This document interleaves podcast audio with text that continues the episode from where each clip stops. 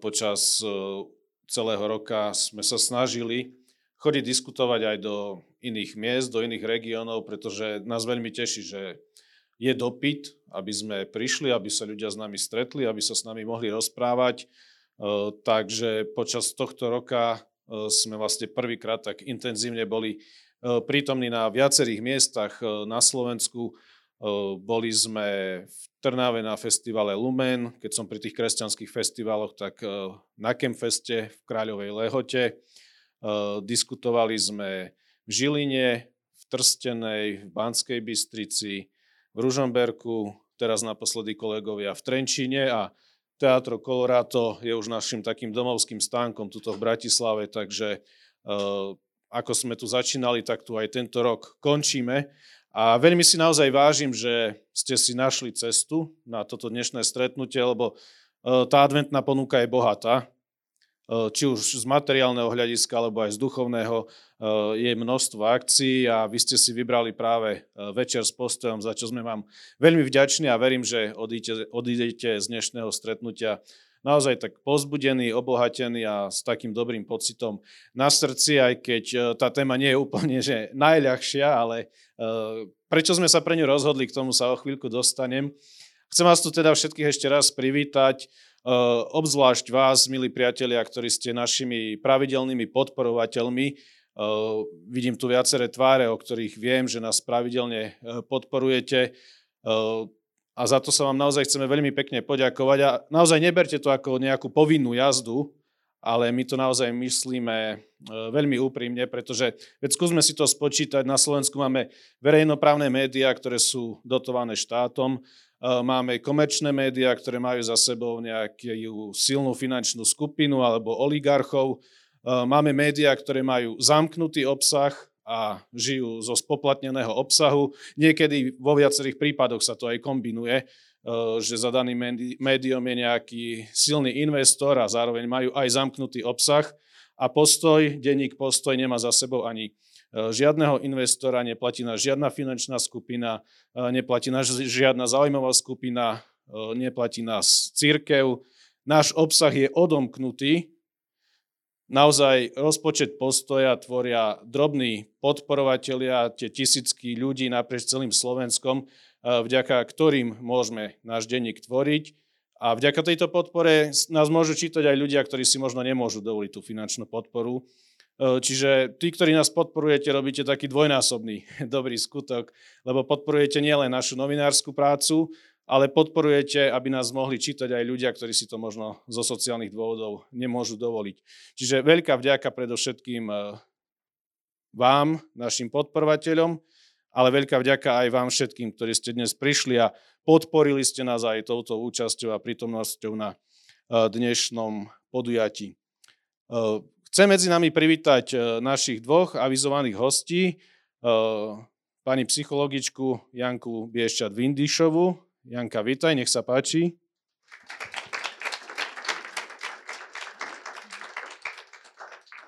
A duchovného otca Janka Buca. Janko, nech sa páči, vítaj aj ty. Janka a Janko.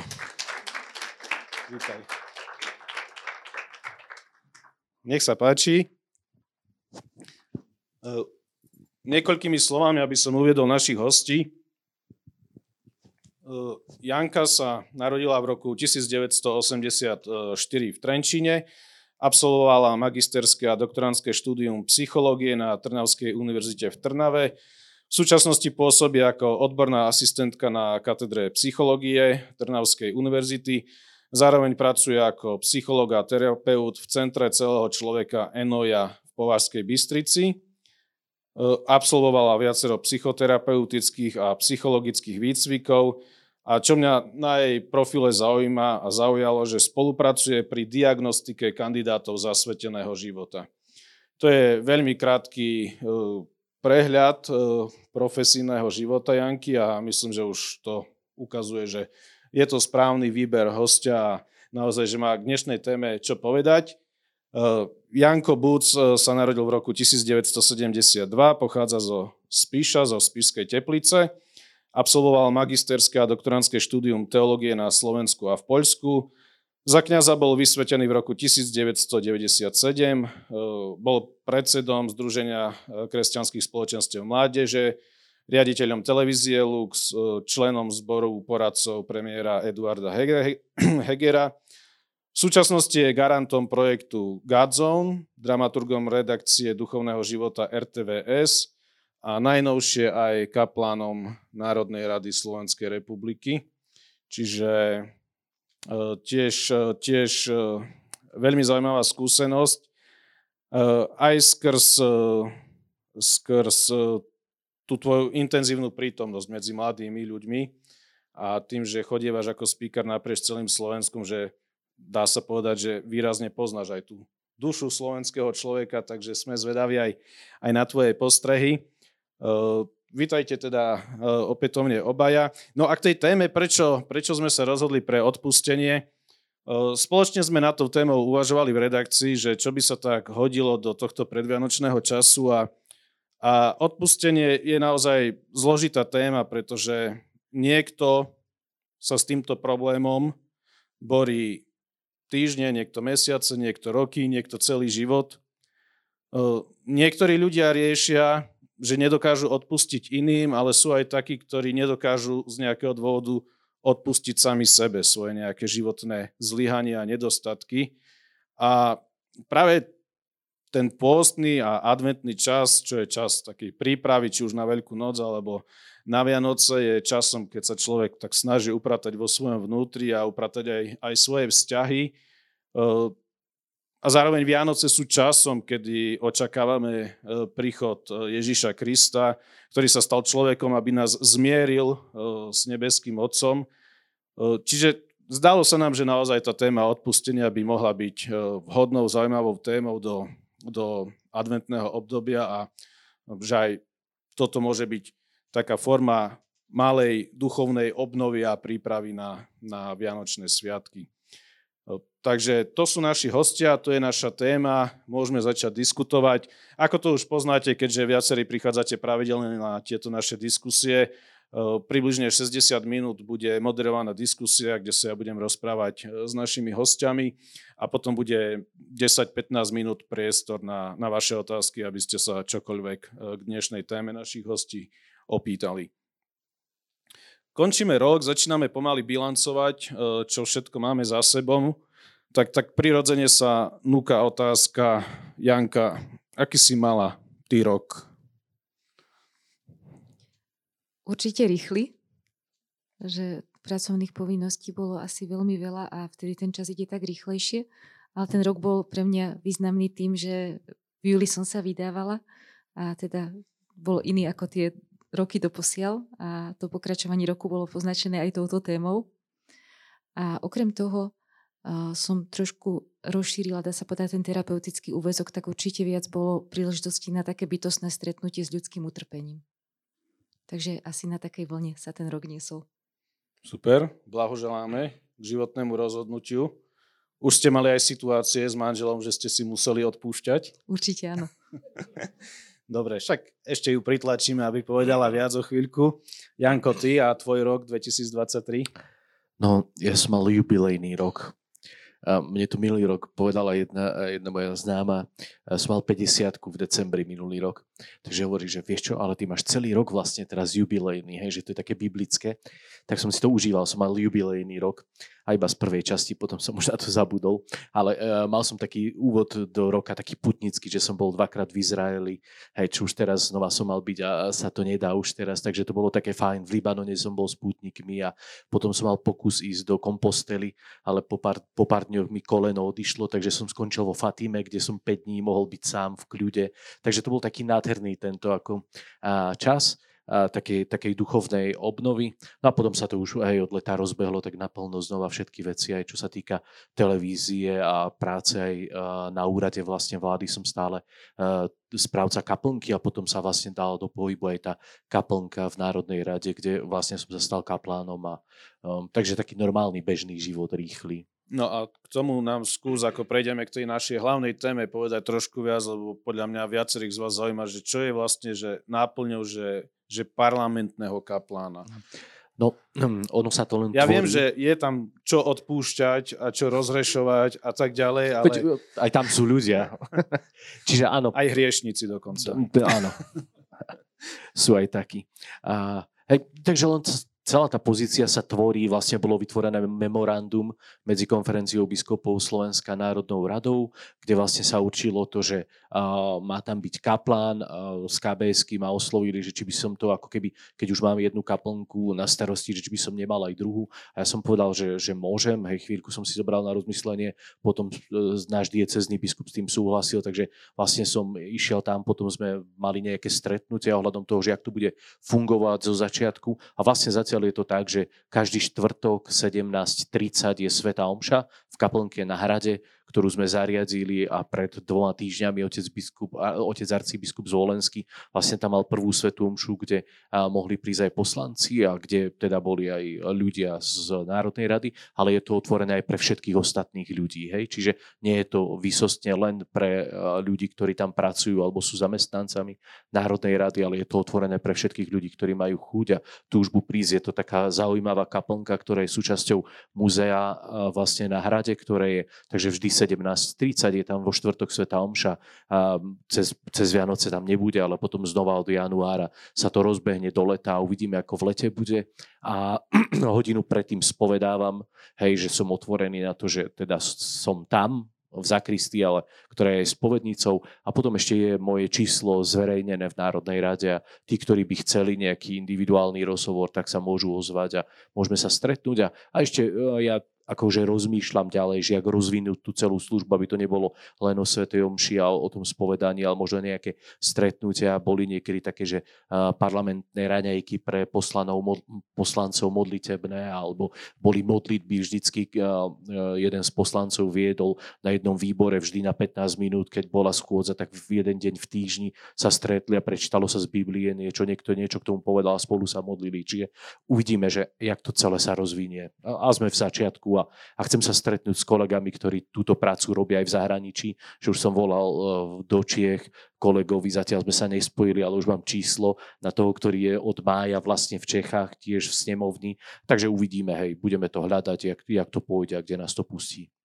Ešte máme aj kaplnku v prezidentskom paláci, že tak keď postupne tak expanduješ a ideš premodliť všetky tieto priestory, tak A už sú také predbežné rozhovory aj o tom, ale je, je, tam predsa je menej zamestnancov, ale je tam kaplnka, ktorá tiež nie je ako keby využívaná, že aj na úrade vlády bola kaplnka, ktorá nebola veľmi využívaná pred, pred covidom. Tam boli raz za mesiac sveté omše, tak nie úplne aj tak pravidelne a potom vlastne, ke- keď som bol tam, a, tak sme mohli to zfunkčniť. Arcibiskup Zvolenský tiež tam bol a podal som sa opýtal, že čo môžeme urobiť, aby sme aj bohostánok tam, že by tam aj Eucharistia bola, iba že hovoril, že zapni veľké, väčšie svetlo alebo kúpo, tak som kúpil väčšie svetlo a na úrade vlády už je Eucharistický Kristus a to isté vlastne bude aj v Národnej rade, aj v tej kaplnke sme sa dohodli tiež, že je tam bohostánok, tiež nám chýba väčšie svetlo, takže ešte ho musím kúpiť a, a po novom roku už tam bude aj Eucharistia. A uvidíme, že čo bude s tým prezidentským palácom a s tou kaplnkou. Tam je, mne je to ľúto osobne, že sú to kaplnky, má, má to byť priestor, kde naozaj sa ľudia môžu stretnúť s Bohom a, a je to ako keby také nevyužité, neotvorené. už si mal aj nejaké prvé rozhovory s poslancami alebo s politikmi, také, či už spoveď, alebo aspoň Áno. duchovný rozhovor. Áno, áno. Hneď ešte pred prvou svetom show hneď prišli a spovedť nejakí ľudia. Takže dobrý rozbeh. Mm, tak áno. Čo sa viac zide politikom, že kňaz alebo psychologička by sa im zišla? A, asi obidvaja. Že aj pre Janku by tam bolo roboty Určite. viac ako dosť. Určite. Dobre, uh, poďme k tej téme, uh, ktorú sme si teda spoločne vybrali, odpustenie a aby to nebolo len tak, že, že vy tu idete z titulu svojej profesie kňaza a, a psychologičky mudrovať o iných, tak trošku zašprtníme priamo do vášho vnútra, že Janka, ty si mala v živote, či už v uplynulom roku, alebo počas celého života niekedy takú situáciu, že naozaj si niekomu nedokázala odpustiť, musela si s tým bojovať, prejsť si nejakým procesom. Borila si sa niečím takým? Rozmýšľala som, odkedy mi tá otázka bola naznačená až doteraz, že či sa to niekedy stalo takýmto spôsobom, že to bol taký dlhší problém, že som sa s tým musela ja osobne boriť. A túto otázku už som niekedy dostala, keď nad tým rozmýšľam, aj sa niekedy rozprávame so študentami na túto tému, tak si hovorím, že mne sa vlastne, ako keby mi ešte nebolo ublížené tak, že by to bol taký výrazný problém. Ale ako psychológ, ktorý pracuje s traumatizovanými ľuďmi a s ľuďmi, čo boli zneužívaní, eh, tak asi to je taká téma, čo mi rezonuje, že niekedy mám naozaj veľký problém odpustiť ľuďom, ktorí im ublížili. A možno to je taká osobitná téma, ako odpúšťať pri takých obrovských zraneniach, keď sa deje zlo, nepravosť a um, ľudia sú nespravodlivo zranení.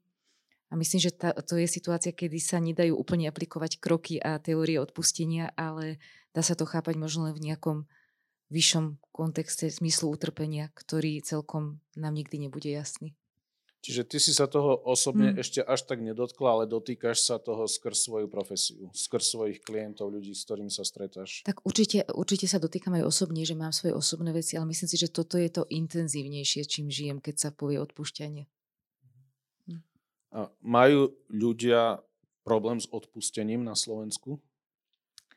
Všeobecne asi všetci ľudia majú problém s odpustením a myslím si, že ľudia na Slovensku ešte taký veľmi špecifický. Prečo? Že sa im, asi preto, mm, že ako keby niekedy uh, si ako nemajú pomenované, že môj problém je, že nedokážem odpustiť. Že sú to ľudia, ktorí bojujú možno s veľmi negatívnou emocionalitou, s hnevom, strachom, s ťažkými vecami a za tým je nejaké zranenie od nejakého človeka, ktoré by možno malo byť odpustené a možno primárne by malo byť vôbec v pravde pomenované. Aj vrátanie vynika, ktorý mi ublížil. Takže u ľudí, a tak možno špecificky u veriacich ľudí vnímam niekedy ako väčší problém nahnevať sa, než odpustiť. Takže ľudia ako majú problém mm. si mhm. to vôbec pomenovať, hej, tento mm. problém.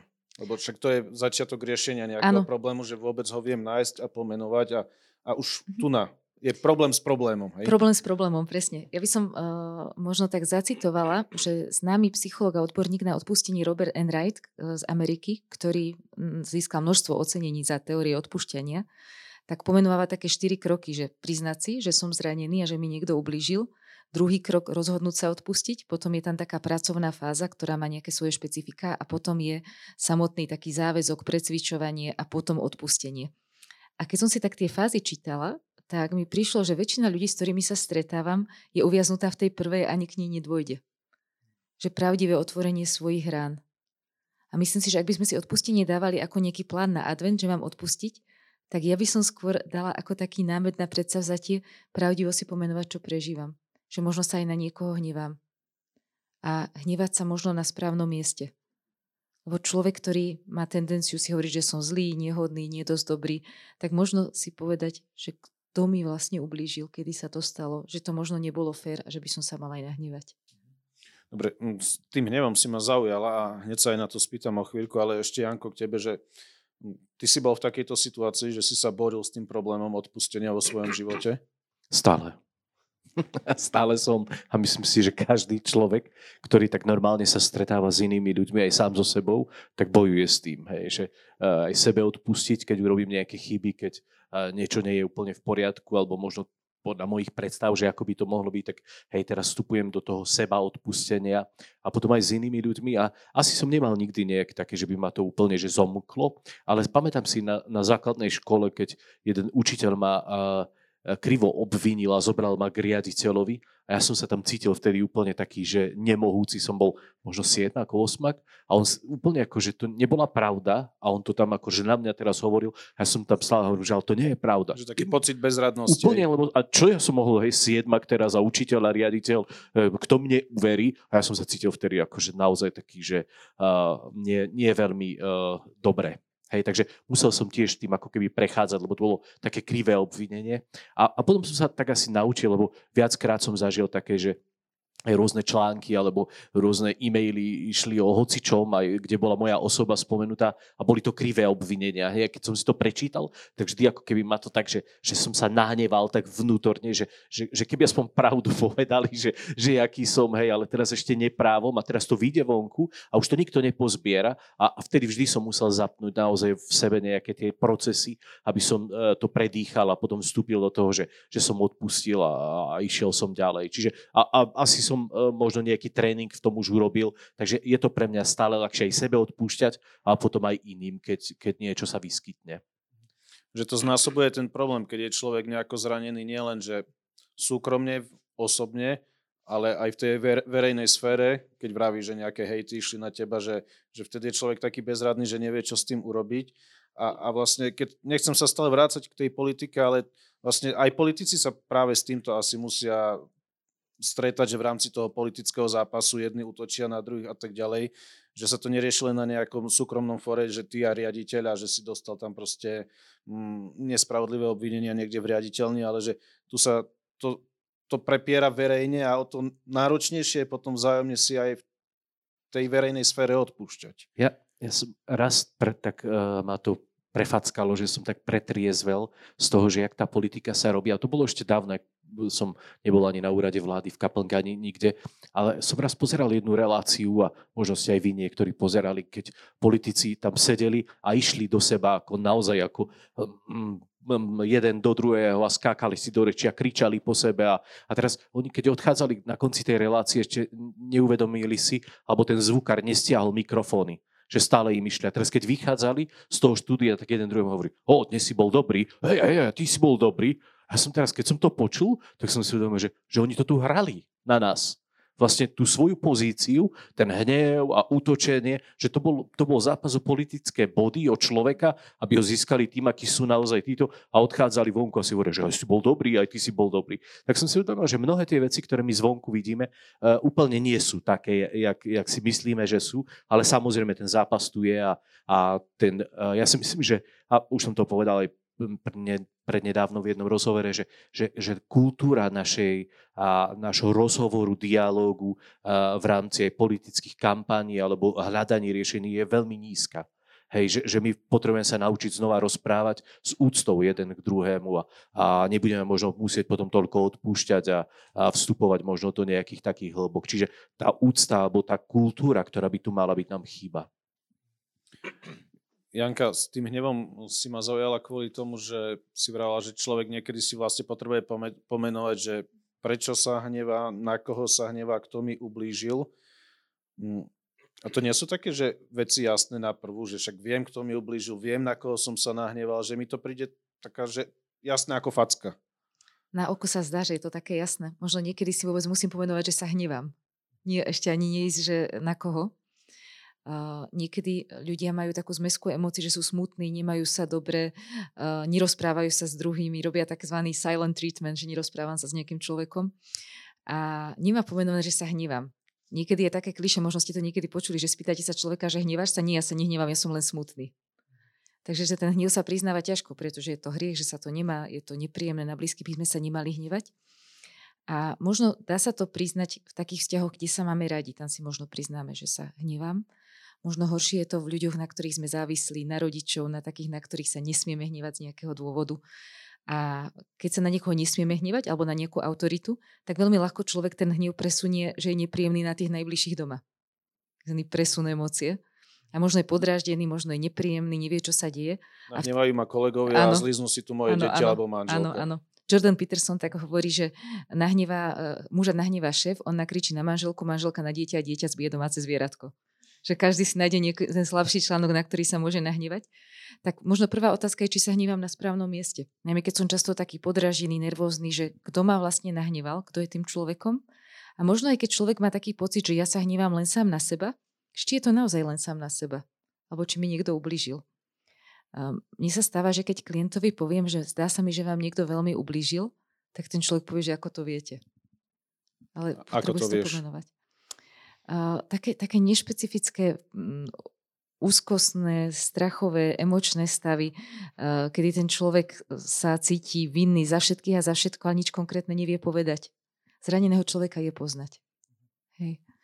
A môže byť hnev aj taký, že odôvodnený, že je dobre sa nahnevať? Lebo my, my ten hnev, tak jak si vrala, že vytesňujeme, že to je hriech, že ja sa nemôžem hnevať, ale je niekedy aj dobre sa nahnevať, lebo však sa aj hovorí niekedy, že, že to bol, že zahorel spravodlivým hnevom. Hej, že... Hej, len keď skočím do toho, prepáče, že v Biblii sa píše, že hnevajte sa, ale nehrešte. Mm-hmm.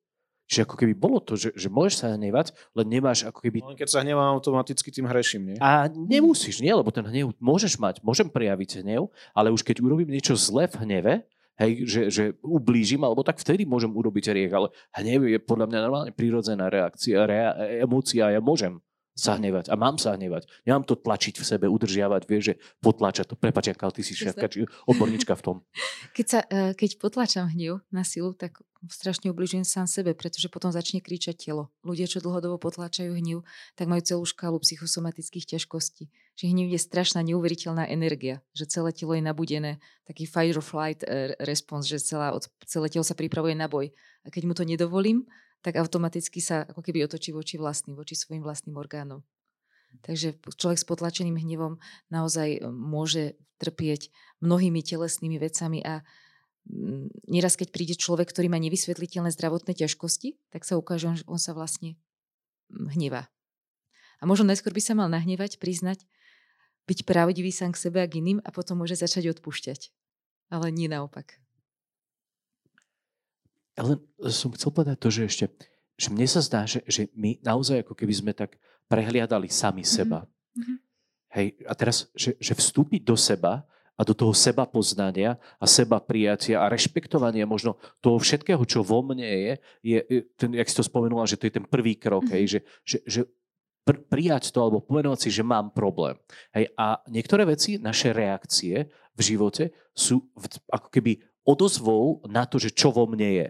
A my keď do toho nejdeme, lebo, ja, lebo nájdeme si x odpovedí, že prečo do toho idem. Nemám čas, bojím sa toho a čo, bojím sa toho, čo tam nájdem v tom mojom vnútri, že otvorím dvere a čo tam vyskočí na mňa. Hej, a ja nejdem do toho, ale žijem potom ako keby s takým neporiadkom trošku vo, v mojom vnútri a v mojom správaní a potom ako keby ja reagujem na mnohé veci. Hej, že príde podnet a ja zareagujem a neviem prečo vlastne, nemám to pomenované, ale zrazu je tu tá moja reakcia. Hej, že pre mňa, ja len taký príklad poviem, keď, keď som bol... Príklady sú najlepšie, takže áno, ideš. Keď som bol vo východnej na fare, mám, mám priateľov, s ktorými sa raz za čas stretneme, spolu sa rozprávame, modlíme, preberáme veci. Je také osobné, že je to také veľmi, veľmi otvorené a raz pri takom jednom stretnutí ako keby tak vyplávalo, že vlastne ja mám strach z odmietnutia. Hej, a teraz zrazu sme to tak, že a ty sa nebojíš vlastne odmietnutia. A hovorím, že a prečo si myslíš, že aj? No skús len takto zhľadať, sebe rozmýšľať. A potom ja som na tom naozaj prišiel, že ja mám strach z toho, že ma ľudia odmietnú. Hej, že ja sa snažím niečo urobiť a že, že nemusia to prijať a ja sa toho bojím. A ja som si uvedomil, že mnoho vecí v mojom živote bolo ako keby v takej nadpráci. Že ja som zrazu ako keby chcel uh, ako keby uh, urobiť niečo, že, že a tak, aby to ľudia ne, nemohli odmietnúť. Že, e, poviem príklad, zatekala nám e, strecha na fare. Hej, bola už, ja neviem, koľ, koľko rokov. A teraz mne bolo hlúpo, ako keby si povedať, že, že tak musíme to, a pritom sme mali peniaze, hej, na fare. Že mohol som to ako jednoducho len zobrať, povedať ľuďom, pozrite, tečie tam, potrebujeme to urobiť, ale ja som si povedal, že nie, lebo ľudia budú hundrať, že prišiel nový farár a už chce peniaze, hej, tak ja som zháňal po mojich známych, podarilo sa mi, ušetrili sme farský rozpočet, ale ja som to potom hľadal vlastne. Prečo som to urobil? Hej, a to bolo presne to, že ja som sa bál, že ľudia ma môžu odmietnúť, tak som hľadal nejaký iný ako keby spôsob vyriešenia toho. Hej. A, a odvtedy som začal s tým ako keby trošku uh, zápasiť alebo hľadať, pomenovávať si to a, a ako keby som cez niektoré veci už oveľa ľahšie prišiel, prešiel a hovorím si, že no a čo keď ľudia ako keby nebudú spokojní s tým, aký ja som.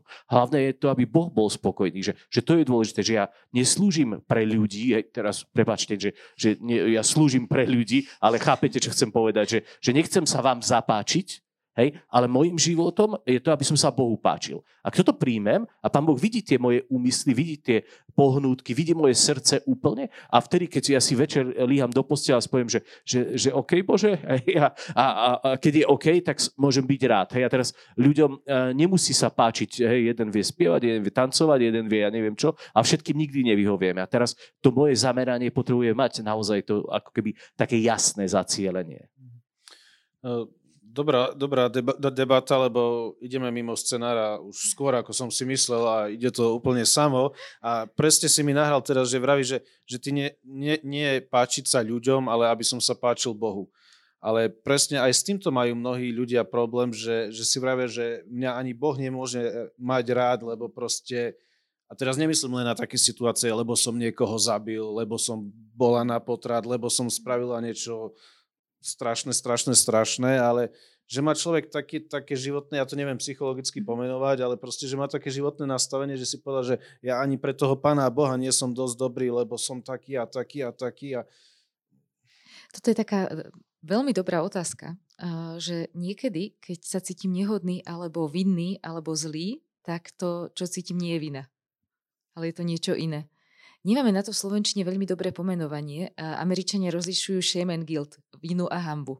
U nás to slovo hamba žiaľ trošku asociuje to, že keď sa červenám na verejnosti, keď mám hovoriť, že mi je trapne. Ale psychologicky to odlišujú tak, že za obidvoma emóciami môže byť ten pocit, že nie som dosť dobrý. Možno v Božích očiach, v iných očiach nie som dosť dobrý, nemôžem si odpustiť, hnevám sa na seba. A vina je adaptívna, vina je dobrá. Dieťa by sa malo naučiť cítiť sa vinné, keď niečo spraví, lebo viem, že keď som vinný za nejaký krok, tak to môžem vyznať. Keď je človek neveriaci, tak si to prizná sám pred sebou. Keď žije sviatosným životom, tak vo sviatosti zmierenia to môže vyznať, pomenovať. Potom robí nejak, niečo, aby to napravil, poučí sa z toho a môže ísť ďalej. Ale ak má človek ten taký not good enough feeling, že nie som dosť dobrý pocit, v očiach druhých, v Božích očiach nie som dosť dobrý, tak ja vlastne neviem, za čo konkrétne som vinný. To je taký vágný pocit viny, ktorý skôr nemá reálny základ, ale iracionálny a často je založený na nejakých traumách z detstva. Že mi nebolo dosť dané najavo, že som hodnotný človek. A že som hodnotný nezávisle od toho, aký som a keď nedosahujem nejaké štandardy, stále som hodnotný.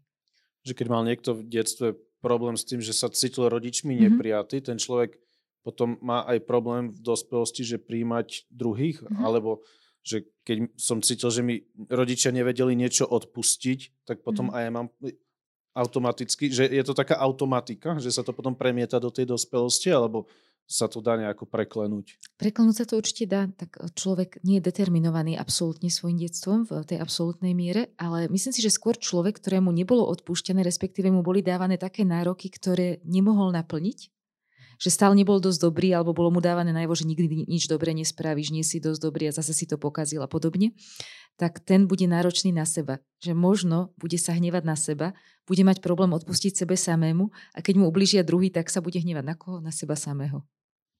Viac ako na druhých. Mi vtip napadol, že v Sa škole, hodí do tejto atmosféry. Áno, veď presne, presne že v, š- v škole e, prváci sa predstavujú a, a hej, Anička Kupčová, a Ferko, Lindemann a potom sa postaví a chlapec a hovorí, ja som Joško, nesmieš.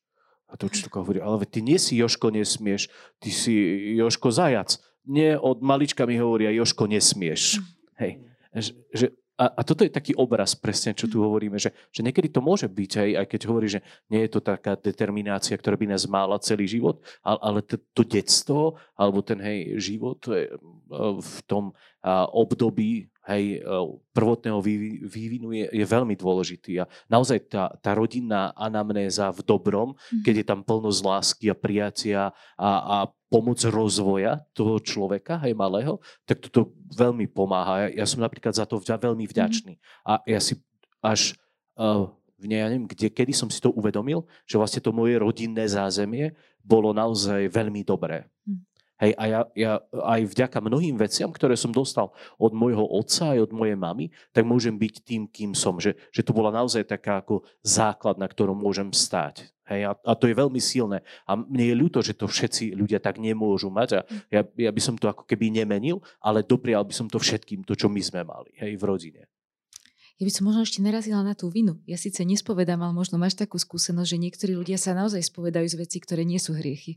Že človek sa skôr cíti vinný sám za seba, aký je, ale nie je to hriech. Je to možno vlastnosť, pocit, emocia. Určite je to tak, že, že aj v tom my potrebujeme ako keby uh, mať takú edukáciu v, v tom spovedaní a rozpoznávaní toho, že naozaj kde je hriech a kde nie je hriech. Hej, že prednedávnom som sa rozprával s, s jednou pani, ktorá uh, mi hovorí, že, že uh, bol to rozhovor, ne, nebola to spoveď a ona mi hovorí, že, že ja stále prežívam, že som lenivá. Hej, a odkedy to prežívate? Od detstva. A jak sa to prejavuje? Ja ráno nevládzem stať z postele. A hovorím, a skúsali ste aj sa porozprávať s nejakým odborníkom o tom, že či to nie je nejaký druh depresie. Nikdy mi to nenapadlo. Hej? A ona môže žiť v obvinení z toho, že nevládze jednoducho ako keby ráno naštartovať svoje telo celý život a, a, a naozaj to môže byť chémia, ktorá uh, hej, tam, kde si je niečo ne, nedoplnené, viete. Ale, čiže veľa vecí je takých, kde my potrebujeme naozaj sa učiť. Ale veď to aj ja, aj všetci. Hej. Že tým ukazuješ aj, aká je dôležitá spolupráca medzi kňazmi a psychológmi, psychológmi alebo aj psychiatrami, že niečo, s čím prídu do spovednice, patrí skôr k psychológovi a niekedy, keď prídu k tebe ako k psychologičke, patrí to skôr do spovednice. K nám chodí veľa veriacich klientov, ktorí pristupujú k sviatosti zmierenia, že nemusíme ich k tomu nejak motivovať my, ale niekedy im možno dokážeme pomôcť alebo nasmerovať ich vtedy, keď potom túžia, že napríklad nemôžu chodiť na spoved, lebo majú veľmi silné škrupule, úzkosti a tak. A s tým sa dá pracovať terapeuticky až tak, že sa k tej sviatosti napokon dostanú. A to sú také cenné momenty. Ale aj naopak chodia k nám ľudia od kňazov a si hovorím, že je, je veľmi užitočné, keď kňaz povie človeku, že toto je skôr psychologický problém. Niekedy si hovorím, že mal by ľuďom lepšie vysvetliť prečo. Lebo niekedy sa stane, že pricestuje človek aj celkom z diálky a povie, že prišiel, lebo ho pán Farár poslal, ale nevie presne prečo ho poslal. Ale aj tak ja to vnímam už ako pokrok, že ten kňaz sa necíti ako odborník na hm. všetko a že nie všetko sa dá vyriešiť v spovednici, ale že sú aj iné hm. fóra, kde treba riešiť svoje problémy. Hej. Janko, ak tebe, keď sme pri tej spovednici, že, že stretáš sa s tým, že, že ľudia sa naozaj, že vidíš na nich, že, že, že sa cítia tak nehodní aj pred tým Bohom, že ani Boh ma nedokáže pochopiť, ani On ma nedokáže prijať, ani On mi nedokáže odpustiť, že, že taký totálny pocit akože nejakej životnej bezradnosti a že, že už ten človek je tak na tom, že však ja sa nemám ku komu utiekať a už ani k tomu Bohu, že sa nedokáže utiekať. Ono to nemusí byť len spovety, ale, ale aj tam sa to niekedy ukáže. Hej, alebo, alebo ľudia to tak povedia, že, a že mňa ani pán Boh nemá rád. Hej, a, a úplne len... Ani pán Boh nepomôže. Hej, hej, a to je úplne ako, že e, klamstvo, ktoré ako keby je prijaté kde si do nášho vnútra, tam vyrastlo a ako keby nás zatemnilo v tom, že že my nevieme prijať Boha ako lásku a milosrdenstvo a, a prijatie a bezpečie, ktoré o nich máme. Že, že ja som presvedčený, že každý jeden z nás, z veriacich, má pred sebou ešte určitú cestu práve v poznávaní toho, aký Boh naozaj je. Hej, že, že keď nám to prebliskne, zrazu my sme ako keby takí až konfrontovaní s tou jeho láskou a s tým jeho prijatím, že sa to dotkne nášho vnútra, tak zrazu nás to ako keby tak oživí a posunie, že, že jaké bezpečie, aké prijatie, že tam nie je vyčitka tam, hej, a my sme niekedy ako keby boli tom učení, že, že a keď budeš toto robiť a, a pán Boh ťa potrestá, ja neviem čo všetko, hej, že, a, a zrazu to príjmeme, že, že teraz keď sa pomýlim, urobím chybu, robím nejakú, nie, niečo, ja neviem, niečo zle, tak už len čakám, že z ktorej strany strany tej, ten uh, úder bleskom príde, alebo ja neviem, čo sa z neba zosype na mňa. Hej, a potom to nastavenie ako keby ma ovplyvní. Ja neviem potom prísť k Bohu. A druhá vec, ktorá mi ešte v tom napadá, je to, že, že my Slováci, ako keby sme mali takú mentalitu obete. Že my sa do nej dávame. Že, že aj ja som taký, a ja toto neviem a mne to vlastne patrí. A čo my ako Slováci môžeme? My sme takí maličky a chudobní. My sa ani, ani, ja neviem, ten štát nevieme tu spravovať. A ja vlastne ani neviem svoj život. A pozri, aký, aký biedný život. Ja to už len tak doklepem tu na tej zemi. Hej, že, že úplne my sa vieme tak dať dole a potom ešte niekedy, aj keď sa deje neprávosť voči nám, tak ako by sme, to mi patrí. Hej, že, že my si to normálne ešte stiahneme na seba a mne je niekedy to tak ľúto, lebo, lebo Boh nás pozval úplne do iného komfortu života, eh, v ktorom sme. Som o tom presvedčený. Že taký seba tríznivý. Tak. Že, že, no.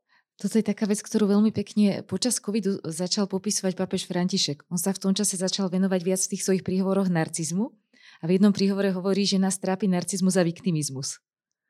A psychológovia v tom vidia dve tváre narcizmu. Myslím, že pápež ako veľký psychológ nazval to slovom viktimizmus, ale zodpovedá to definícii tzv. vulnerabilného narcizmu. Že tiež to no, môže byť... nám to skús vysvetliť. Ťažké slovo, hej? že my si narcisa predstavujeme ako človeka, čo sa vyťahuje, je taký namyslený, potrebuje ocenenie, pochvalu, ale niekedy, možno aj práve v tom kultúrnom našom kontexte, je to ocenenie ľahšie získať ponižovaním a že ja som taký na nič, ja som to zase pokazila, taký a onaký a vtedy, vtedy čo povedia ľudia, ale nie si.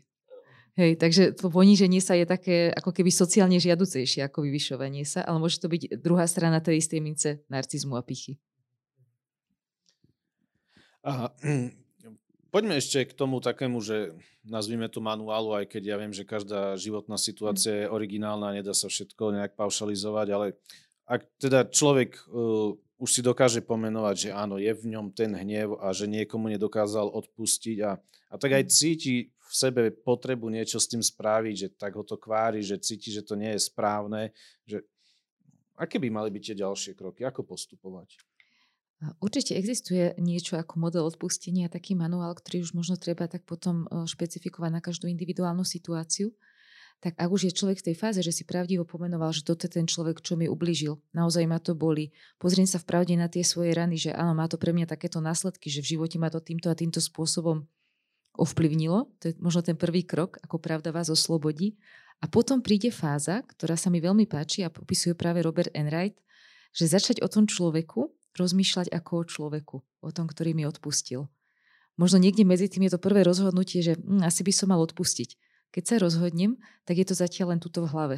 Že emócie vôbec tomu nedosahujú, ja sa hnevám. A začnem si rozmýšľať, že možno prečo to ten človek spravil. Mal ťažké detstvo, mal to ťažké, chcel sa mi pomstiť, závidel mi, potreboval niečo dosiahnuť. A vtedy, keď o tom človeku rozmýšľam ako o človeku, ktorý zrejme mal nejaký dôvod alebo niečo, prečo to spravil, tak e, trošku to emočné nabudenie, tá nenávisť klesa, alebo minimálne ide tam ľudskosť, ten ľudský prvok. Emócie ešte stále nie sú. Ale aj tak si poviem, ale však on za to môže. Hej, a stále to je dobre si povedať, že on za to môže a určite si treba aj pomenovať, že možno k nemu bude musieť vyvodiť aj nejaké dôsledky. Že ak mi ten človek veľmi ublížil, tak možno sa s ním nebudem stretávať, možno sa to nebude dať. Možno ak mi ublížil až tak veľmi, že je to trestný čin, tak možno pôjde do väzenia. Ako ja sa nevylúčujem, že tam tie dôsledky budú, ale zároveň toho človeka trošku chápem. Ďalší krok je, že snažím sa mu prijať nejaké dobro v živote. Možno je dobro v podobe mm, príležitosti na zmenu životnú. Možno aj za cenu toho, že ho to bude bolieť. Možno, že bude musieť niesť nejaké následky aj toho, že sa náš vzťah pretrhne, nebude pokračovať. Odpustenie nie je zmierenie že si podáme ruky a sme kamaráti. Možno nebudeme môcť byť kamaráti. Napríklad vo vzťahu, kde jeden manžel týra manželku, tak možno není správne, aby teraz boli znova kamaráti a znova ju týral. Ona môže od neho, dajme tomu, odísť, keď je to veľmi, veľmi ťažké, že jej ubližuje, ale môže mu odpustiť. Čiže môžem odpustiť bez toho, aby som sa s tým človekom zmieril. zmieril. Mm-hmm. Že forgiveness nie je reconciliation. Odpustenie nie je zmierenie. Sú to dve rôzne veci. A potom príde fáza, kedy tomu človeku skutočne prajem nejaké dobre v živote a pritom emočne tam môže byť ešte niečo nepríjemné, pretože emócie rozhodne ja na silu ovplyvniť nemôžem, to by nebolo správne. A tiež, ako bolo aj v tých posledných otázkach, že za odpustenie a zabudnutie, ak nemám Alzheimera, tak to asi nezabudnem, keď mi niekto ublížil. Že to sa nedá čakať, že odpustím a zabudnem nie je asi správne to, čo sa hovorí, že ja odpúšťam, ale nezabúdam, to už je také agresívne, ale budem si to pamätať, ale mám to možno usporiadané na tom správnom mieste a tomu človeku prajem dobro. Keď ho niekde vidím, keď sa na ňo spomením, prajem mu dobro, aj keď viem, že mi ublížil a možno som sa aj v živote zariadil podľa toho, že mi ublížil. Číňania majú také jedno príslovie, že a aj znie to tak tvrdo, hmm. že odpustenie je najlepšia pomsta. Mm. Hej, ale ja vlastne tým, že odpúšťam, tak uvoľňujem aj seba, aj, aj toho druhého človeka z toho, z toho nejakého napätia alebo zviazania v tom, v tom neodpustení. A myslím si, že to je naozaj niečo, čo je kľúčové aj pre a, také celkové zdravie človeka, aby sme nežili v neodpustení. Hej, hej, lebo ono to býva tak, že ja sa na niekoho hnevám, ale pritom tá druhá strana, jej to môže byť jedno a ja sa tej druhej strane tým nemstím, ale len sám seba trápim a sebe znepríjemňujem život. No, pre mňa toto je taká jedna oblasť, kde ja som bol taký dotknutý tým, čo Ježiš povedal uh, o odpustení. Hej, to je v Matúšovi, v, myslím, že v 18. kapitole, kde najprv Peter uh, tak zafrajeruje, hej, keď hovorí Ježišovi, že, že Ježiš až sedemkrát mám odpustiť, hej, vtedy bol zvyk, niektorí teológovia hovoria, že, že trikrát a dosť. Hej, že to bol ako keby taký zvyk, že trikrát odpustiť a čiara, hej, a Peter ako keby tak nadnáša to, hovorí až sedem, a Ježiš mu hovorí, že Peter, že nie sedem, až 77, a potom za tým hovorí to podobenstvo, Ježiš o tom sluhovi, ktorý uh, dlhoval brutálne milióny veľa peňazí a e, ten pán mu nakoniec povedal, že dobre, odpúšťam ti to, hej, zmazal celý hriech a potom chytil na chodbe svojho spolusluhu, ktorý drhoval, e, ja neviem, 200 eur a ho tam triasol a povedal, že a musíš mi to vrátiť a, a ja neviem čo a dal ho do väzenia. A teraz tí ostatní, keď to videli, tak prišli za tým pánom a ja mu hovorím, že pozri, čo sa tu udialo, že ty si odpustil takúto vinu, taký, taký, taký a, nedostatok dlh, jednoducho také niečo a on to nedokázal urobiť. A na konci tam sú také dva verše a jeden je, že a ten pán sa rozhodol, že toho, ktorému tak veľa odpustil, tak dal, vydal ho mučiteľom. A, a potom Ježiš tam hovorí poslednú vetu a hovorí, že to isté urobí vám váš nebeský otec, ak neodpustíte zo srdca uh, svoj, svojim každému. Jednoducho, ne, nepamätám si presne. Že, a to isté urobí otec mne, ak ja neodpustím niekomu. A normálne som sa z toho že vylakal, že teraz, že Boh ma vydá mučiteľom, Hej, lebo to tam je tak napísané. Normálne ako to bol šok pre mňa, ale ja som si uvedomil, že, že to je ako keby také niečo, že, že Boh ma ne, nemusí vydávať mučiteľom, ja sám seba vydám mučiteľom, ak neodpustím. A tí mučiteľia, eh, v grečtine to je basomiso, hej, e, sú spomenutí a oni na viacerých miestach v Biblii je to spomenuté. Napríklad tí, ktorí boli paralizovaní, alebo tí, ktorí boli posadnutí démonmi, tak boli basomiso. Potom uh, tí učeníci, keď boli apoštoli na loďke a boli prestrašení, tak tam je uh, basomiso. A ako keby toto bolo niečo také, že, že ja nevstúpim do odpustenia, ako keby sám seba teraz vydávam mučiteľom, ktorí ma môžu nejak trízniť. Hej, a si všimnite, že, že, že ak to naozaj tak funguje, že ľudia, ktorí žijú v nejakom neodpustení brutálnom, že naozaj sa to niekedy môže až e, fyzicky prejaviť. Hej? Že, že na, na tele môžu mať, ja neviem, hociaké choroby, čokoľvek, ako Janko to môže asi aj povedať odborne, že, že jak, jak to funguje, ale jednoducho je to nebezpečné, hej, že, že žiť v, neodpu, v neodpustení je naozaj trest pre mňa.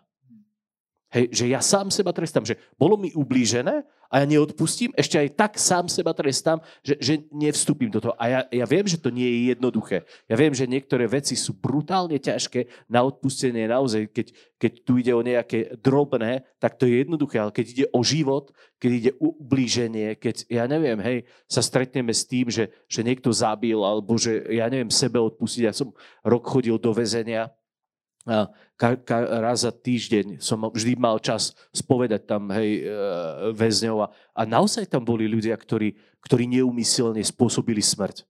Hej, a teraz, jak on dokáže sebe odpustiť. A teraz, jak z toho výjsť, hej, že to je, to, to, to sú úplne ako veľmi ťažké veci, ale, ale ja aj v tom potrebujem výjsť ako keby z toho, alebo urobiť, snažiť sa robiť kroky, lebo, lebo naozaj môžem sám seba do väzenia dať. Hej, do niečoho, čo mi bude ubližovať, škodiť. Preto je také vystižné tá knižka Kataríny Lachmanovej, že väzenie s kľúčom vnútri o odpustení. Že človek si to môže odomknúť sám. A z toho fyziologického hľadiska ten stav, keď človek žije v permanentnom hneve, nahnevaní v niečom, tak je to chronický stres kedy sa nám vyplavuje kortizol, celé telo je v nabudení, celé telo proste bojová pohotovosť nášho imunitného systému, časom sa môže vyčerpať a prejaví sa to už na tom najcitlivejšom orgáne. Čiže na konci dňa je to tak, že aj tak len musím odpustiť a chcem žiť nejakej vnútornej pohode a harmonii? A, asi mal by som mať pohotovosť k odpusteniu, ale najskôr musím si byť vedomý, že je čo odpúšťať. Takže to, poznanie pravdy ako keby bolo pre mňa zásadnejšie ako odpúšťanie. Môžeš to vysvetliť? Uh, možno to poviem napríklad, je to asi, asi najlepšie. To je najlepšie. že príde človek, ktorý je uh, neskutočne nahnevaný na seba Môže nahnevaný, že sa mu nedarí v práci, že sa mu nedarí v živote. Cíti sa nehodný, zlý, chodí až taký zhrbený, aby sa nevidel. Napadajú ma viacerí klienti, aby tam nebol nikto identifikovateľný. A potom sa začneme rozprávať o živote a ten človek povie, že zažil fakt brutálne veci so svojimi rodičmi. Že to bolo ťažké emočne, niekedy aj fyzicky, niekedy dokonca aj nejaké narušenie tej integrity, čo sa týka útoky na, útoku na jeho sexualitu. A ten človek teraz je tu a považuje sa za absolútneho lúzra, niekoho nehodného, proste nedokáže fungovať v živote. A keby som mu povedal, že dobre, odpusti svojim rodičom a bude ti hneď lepšie. Povie, ja sa na svojich rodičov nehnevám. Tak to je to prvé, že Ako môže odpúšťať niekomu, na koho sa nehneva? Že na rodičov sa nepatrí hnevať, oni sa o mňa aj tak starali. Sice robili to a to a to, ale nesmiem sa na nich hnevať. Ja to ani nedokážem povedať. Že skúste to povedať, že tak hnevám sa na mamu. To sa nemôže povedať. Takže ten človek, u neho nie je odpustenie téma, lebo on sa ani nehneva. Takže hneva sa na seba, ale hneva sa na nesprávnom mieste. Takže vie z toho človeka k pravde, tomu pravdivému otvoreniu tých emócií. Eh, ja spolupracujem s Lukovým dvorom, s duchovným centrom, kde Páter Hegling, ktorý ho zakladal, roky robil také kurzy uzdravujúca cesta života. A tam pracoval práve s tým, že človek sa musel nahnevať aby bol jeho hnev veľký. Aby pomenoval aj na tých, na ktorých sa nepatrí hnevať. Takže najskôr asi pravdivo poznať, že mi niekto ublížil, že je to realita, že mi bolo ublížené možno človekom, ktorý mi bol blízky a nemal ubližovať. Že to ten človek povedať si doteraz neulutoval, nenapravil a že ako keby sa nič nestalo. A keď si to priznám, tak potom môžem možno prvýkrát prejaviť hnev a potom môže prísť odpúšťanie. Ale kde nie je hnevu a nejakého pomenovaného zranenia, ja vlastne nemám čo odpúšťať.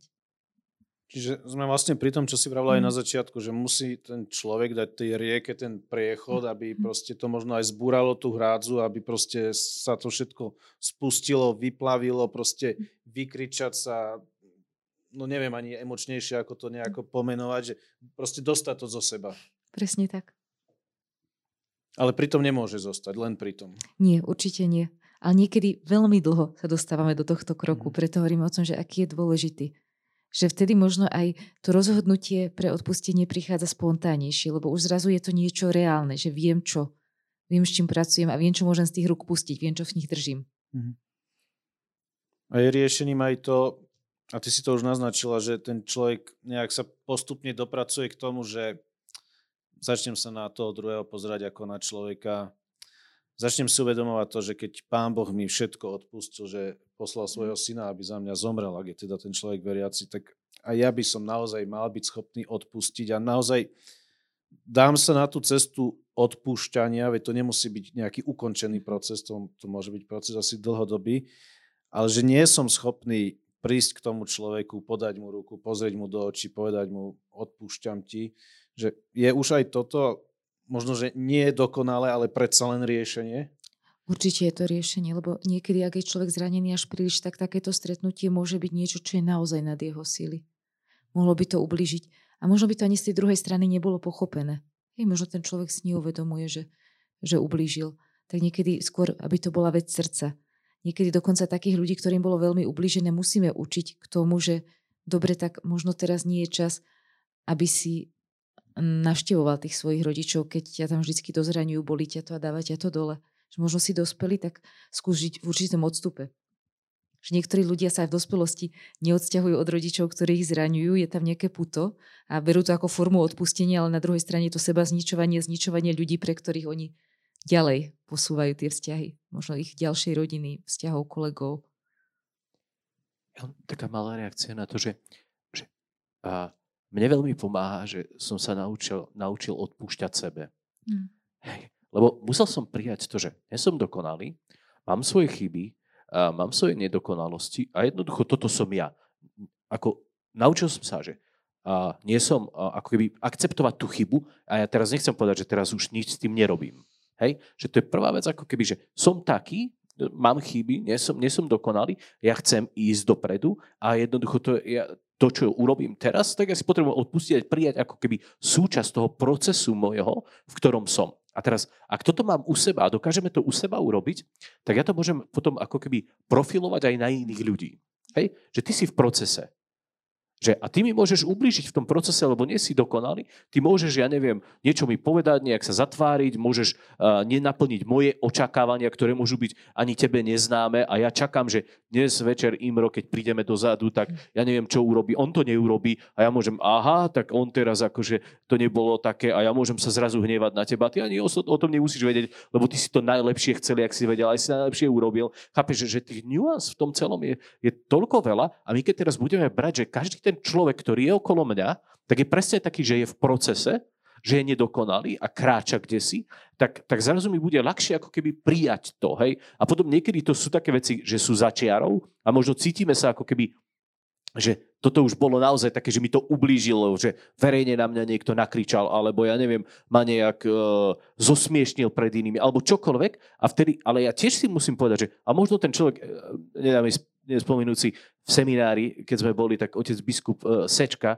ktorý bol vicerektorom, a si pamätám na jednu jeho kázeň, keď hovoril, že, viete, že, že keď ľudia na vás nakričia, keď vám urobia niečo zle, že nemusíte ich odsúdiť. Možno to bola posledná kvapka, ktorá e, kvapla do toho pohára, ten pohár sa prelial a vy ste boli prví, ktorí ste tam boli a ste, ste si to zlízli, ja neviem za aký dlhý čas alebo čo. A vo mne to tak utkvelo, že veľakrát som si povedal, že aha, možno to bola tá, tá posledná kvapka. A ja zrazu som to nepustil do seba, že by ma to zvalcovalo, že by to bolo teraz ako keby mňa to dalo úplne dole. Že jednoducho som spal, bola to posledná kvapka a možno ten človek má problém s tým. A veľakrát to potom bolo, že prepáčej, lebo som to prehnal a ja som, a ani som to nepustil do seba, ale som povedal jasne, stáva sa to hocikomu. Hej? A horšie je, a, a, a v tom asi je, je to také umenie vedieť odpustiť a, a potrebujem sa to učiť, keď niekto vieme, že, že cieľene zlomyselne ublížil. Hm. Hej, že keď to je, keď to je ako keby chyba, e, čokoľvek, naša slabosť, tak asi to vieme ľahšie urobiť ten krok. A teraz, keď viem, že niekto cieľene, že si niečo vymyslel, že, že jednoducho oklámal, že, že teraz mi podrazil nohy, že, že to bola zákernosť. Že to bola zákernosť, mm-hmm. tak v tom je asi také, také náročné to. Mm-hmm. Ale, ale aj vtedy si myslím, že, že ak máme dobre vypracované tie naše to naše vnútorné prostredie a vieme, že to odpustenie ako keby náš každodenný chlebiček od seba až k iným a hej, ku všetkým, tak, tak možno to vieme urobiť a možno to, čo si Janka spomínala, že, že ja nemusím teraz sa hneď priateliť, zmierovať a ja neviem čo všetko, keď viem, že to bola zákernosť, ale môže to byť taký môj dar pre toho človeka vnútorný. Že ja vo vnútri mu odpúšťam Hej? Ja, ja urobím to gesto v mojom vnútri, že ja sa na neho nebudem hnevať, nebudem mu to vracať, nebudem, ja neviem, mu to tak uh, odplácať tým, jednoducho mu to darujem, to moje odpustenie.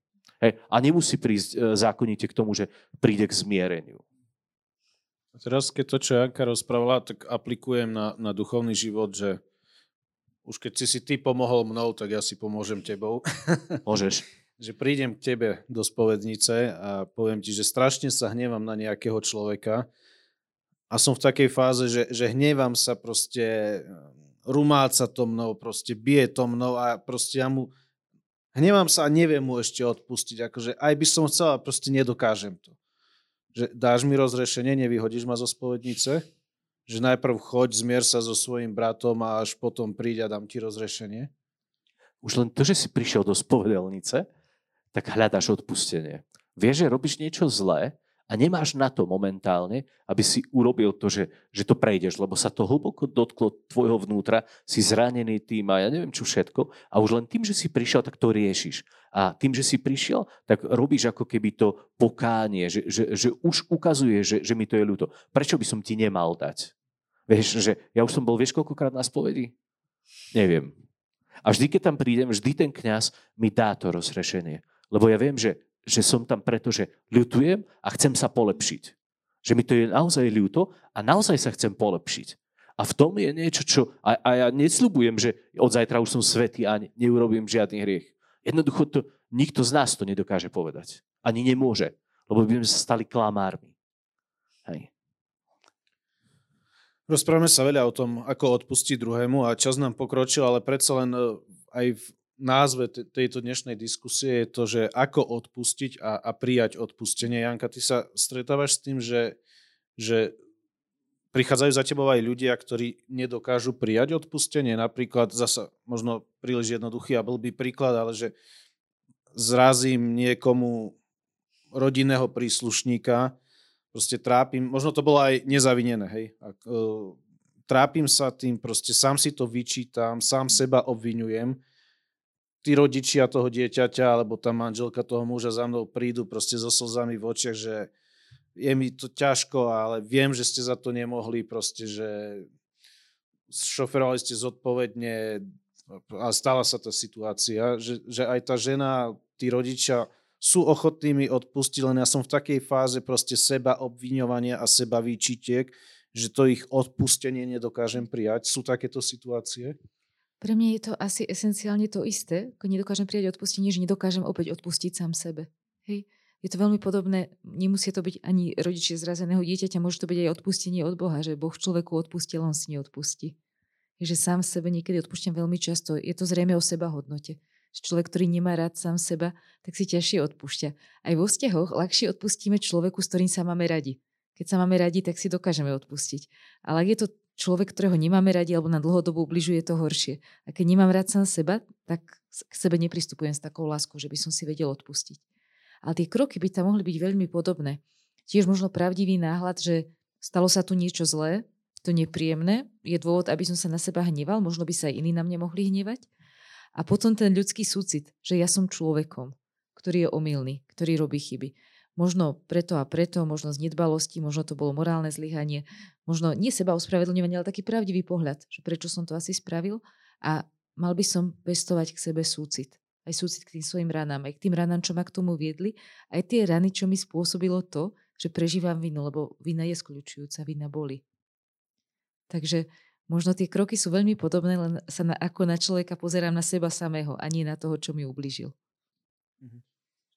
Len mi napadlo jedna vec, že, že presne my sme taký, v takej pozícii na jednej strane, že sme obeťou, aj že je tu tá viktimizácia, a na druhej strane podľa mňa sme brutálnymi sudcami. Mm-hmm.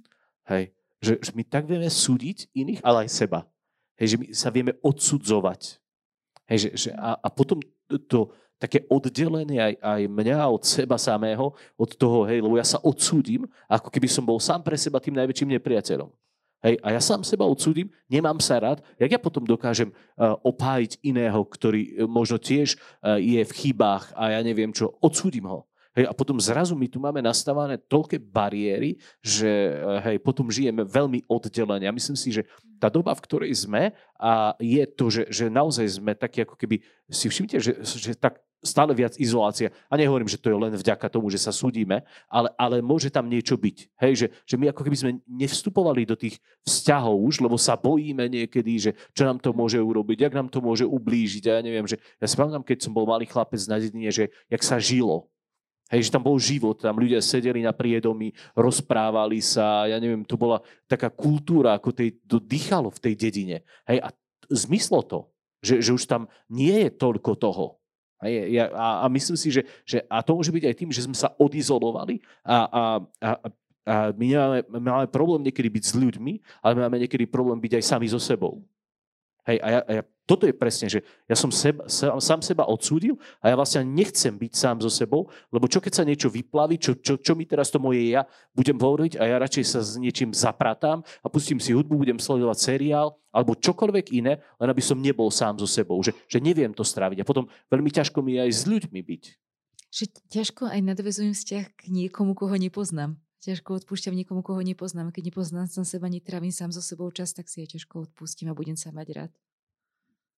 A sú Janka práve Vianoce takým časom, keď sa všetky tieto veci akože u mnohých ľudí vyplavujú, lebo však to sú také, že sviatky, lásky, rodiny, pohody a práve naopak niektorí v sebe môžu niesť ten hm. problém, o ktorom tu celý čas rozprávame, alebo to, čo si ty teraz, Janko, naznačil, že človek sa utápa v tej práce, v tej te, práci, v tej zábave, v nakupovaní, vo všetkom, len aby nebol hm. so svojimi blízkymi ani sám so sebou. A Vianoce sú predsa len tých pár dní takým hm. časom, keď tie obchody sa zavrú, všetko sa aspoň na chvíľočku spomalí a človek je odkazaný byť zrazu sám so sebou a, a proste to nedáva, že sú, sú Vianoce takým, že rizikovým časom z tohto hľadiska? Alebo sú tu takým časom, že práve že príležitosti tieto veci riešiť? A napadá, že tie niektoré vianočné americké filmy to tak vykresľujú, ako sa všetci stretnú, zlepšia sa vzťahy, všetko sa napraví, že bol by to taký krásny Vianočná sen, idylka. Hej, hej, idylka. Hej. A práve minulý týždeň som si hovorila, že ako sa zvianočnieva, tak stretávam najmä v tej psychologickej praxi strašne veľa ľudí, ktorí sa na Vianoce netešia, ktorých Vianoce bolia a hovoria, aby už bolo po Vianociach že aké to obdobie môže byť ťaživé. To také krásne, svetilkujúce obdobie je vlastne strašne emočne náročné. Jednak je tam za tým tá potreba, že musíme byť šťastní, že mali by sme sa tešiť, mali by sme byť pokojní, radostní, ale keď to človeku buráca vnútri, tak to je strašne silný kontrast. A to môže byť ťaživé. Najmä ak uh, jednak vnímam ten rozdiel a jednak keďže sú to sviatky vzťahov a rodiny a uvedomujem si, že tí, s ktorými ich budem tráviť, tak možno mi nie sú až takí blízky, možno mi dokonca ubližujú a možno ich naozaj ani nemám s kým tráviť. A možno sa tam veľa tých zaschnutých rán znova otvorí. Takže z tohto hľadiska je to obdobie enormne emočne náročné. Že je to možno aj také, že hrám sa na niečo, ne? Mm-hmm, presne. Že, že sú tu, hej, všetko stromčeky a, a teraz, hej, Ježiško a neviem, že všetko by malo byť ako, že OK, ale ja nie som OK. Mm-hmm. Hej, že a potom ten kontrast toho, hej, vybuchuje no, a vo mne a preto sa možno aj bojím, hej, mm-hmm. tých Vianoc. Je potom povianočný čas taký, že kde presne ľudia prichádzajú tieto veci riešiť? Asi aj pred, aj, aj po Vianočný. Mm-hmm. Asi nie náhodou sa hovorí, že ten, myslím, že tretí pondelok po Vianociach je najdepresívnejší deň v roku. Mm-hmm. Že kedy to zrazu všetko zhasne, ešte je stále dlho tma a nič také nové na obzore a zrazu človek ostane taký sám so sebou už aj bez tých svetielok. Mm-hmm. Janko, a ty daj na záver do toho také svetielko nádeje, lebo sme teraz trochu vykreslili tie Vianoce ako taký že strašidelný čas, kde sa to všetko na nás zvalí a nás z toho vyvalí všetkých. Že, že Vianoce sú asi o niečom inom, nie? Alebo čo si môžeme do tejto našej situácie, o ktorej sa tu rozprávame, hnev, neodpustenie, také vnútorné zápasenie, z toho vianočného posolstva zobrať, že nám pre, ako presvietiť túto situáciu?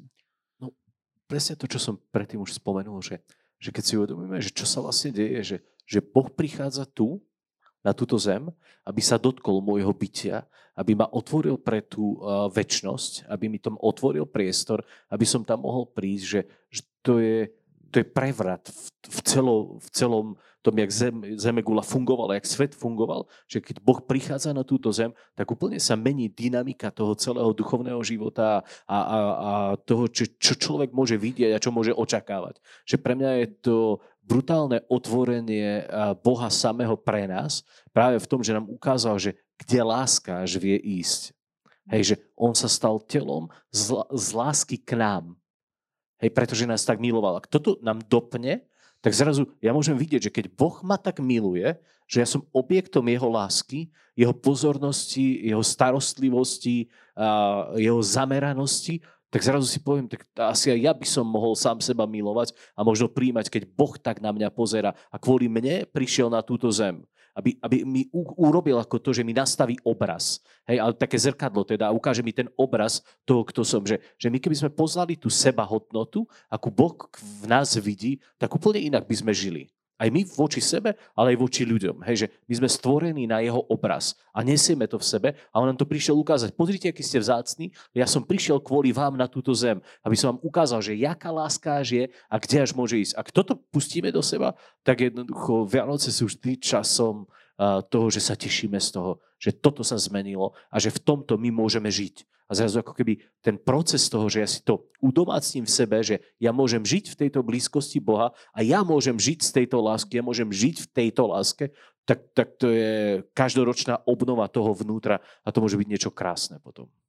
Ja si myslím... Dodáš k tomu nejaké amen teraz taká, ešte. taká malá drobnosť, že z toho takého psychologického hľadiska tie Vianoce sú veľká príležitosť ísť na tú pravú podstatu, najmä keď sú ťažké. Keď nie sú ťažké, tak to ide ľahko. Ale keď sú ťažké, tak možno človek je to výzva k takému väčšiemu súcitu k sebe, že si dám na seba menšie očakávania, čo chcem robiť na Vianoce, aký chcem byť na Vianoce. Ale tá nádej je jedinečná v tom, že nádej je niečo, čo ešte nie je a môže byť. To je na tom krásne, že v podstate ten človek môže mať ešte úplne neideálne podmienky života a tá vianočná nádej tam môže byť. A o to v hĺbšej podobe, čím je to ťažšie. Doslova taká kolíska nádeje môžu byť Vianoce aj v tom krízovom stave. A možno človek objaví niečo celkom iné, keď tie pozlatka zmiznú kolíska nádeje. Majú aj tie ženy toho kazateľského ducha, nie? Amen. Eh, priatelia, ďakujem na teraz eh, eh, Jankovi a Janke za, za túto prvú časť, aj keď tú, tú dlhšiu časovú. No, som to teraz zbytočne komplikovane povedal. Proste jednoducho chcel som povedať, že sme uzavreli prvú moderovanú časť a teraz je priestor na vaše otázky, ak sa chcete čokoľvek našich Eh, hostí k tejto téme spýtať. Eh, samozrejme, oni potom aj po diskusii tu ešte chvíľku budú, ak sa budete chcieť aj osobne na niečo spýtať, čo možno nechcete takto verejne v tomto pléne pretriasať, lebo sa to celkom nehodí, tak, tak pokojne si ich ešte po diskusii odchyte a radi vám aj osobne zodpovedia. Ale ak z toho, čo tu doteraz zaznelo, vám niečo nasvietilo, vyvolalo to vo vás nejakú reakciu, otázku, alebo chcete nejaké dovysvetlenie alebo nejaký podnet, tak, tak nech sa páči. No, kolega Pali má, má mikrofón, takže tam bola hore prvá ruka, druhá, tuto dole tretia, takže poďme na to postupne. Ďakujem. Dobrý večer. Také do vysvetlenie len teda, ak som, ako som rozumel, tak um, máme odpúšťať aj keď nás o odpustenie nikto nežiada. Však ak to kvôli duše, takému zdraviu duševnému treba a takému pokoju, ale možno aj kvôli tomu človeku, čo urobil chybu, možno by bolo dobré mu povedať, že viete čo, vieš priateľu, pochybil si, hej, a ja ti teda odpúšťam. Isté, že by bolo dobre, keby si, sa mi si ma o to požiadal, lebo odpúšťam ti, ale aby si on uvedomil tú chybu, lebo tam je potom ten rozmer spravodlivosti aj, aj pedagogiky určitej. Ďakujem. Možno si treba vždy uvedomiť, že či je človek na to pripravený prijať takúto správu, že či to nebude také prilievanie oleja do ohňa niekedy. Že, to, že keď človeka upozorníme na tú chybu a nie je na to nastavený, tak to môže ešte vyeskalovať ten konflikt. Možno keď si to neuvedomuje. Tak také múdre rozlišovanie je tam asi potrebné. Že či je už ten čas to povedať. Nerobiť to impulzívne. A druhá vec ešte, možno len to, že, že ako to odkomunikujeme. Hej, že, že vieme, vieme povedať, že že ja som v tomto prežil to. A ja neodsudím toho človeka, hej, ale poviem, že ja, ja som prežil to, že ja neviem, že som bol krivo obvinený, ale e, to je môj prežitok. Možno ty si to tak nemyslel, ale toto som ja prežil a iba ti chcem povedať, že, som sa, že sa nehnevám na teba, že som to odpustil. A ten človek zrazu nie je to, že ty si tu ma odsuje, ja neviem, čo si zle urobil, ale hovorím o svojom prežitku, že tá forma komunikácie v tom a, aj ako keby na, na, na, na nakreslení toho, že čo sa udialo, je vždy veľmi dôležitá. Hej? Ale, ale, ale ja som za to, že, že povedať si, že, že pozri, akože hej, tu, odtiaľ, potiaľ, ako by potrebujeme, ale samozrejme s láskou a hovorím, že ten spôsob je, dobrý, je dôležitý povedať. Hej, lebo, lebo potom môžeme uh, ako keby nechať toho človeka v tom nejakom, a môže to byť len omyl, môže to byť nejaký štýl správania, môžeme ako keby ho nechať, ale keď mu to s láskou odkomunikujem, tak ten človek môže nabrať spätnú väzbu. Hej, a tá pravda a my, my potrebujeme žiť v tej pravde. Janka to viackrát povedala a myslím si, že to je niečo, čo je dôležité, že, že my sa nemáme hrať na niečo, my tých masiek máme až príliš, hej, ale keď sme v pravde a dokážeme tú pravdu s láskou podať, tak to je to, čo môže vyslobodzovať tých ľudí a uvoľňovať ich.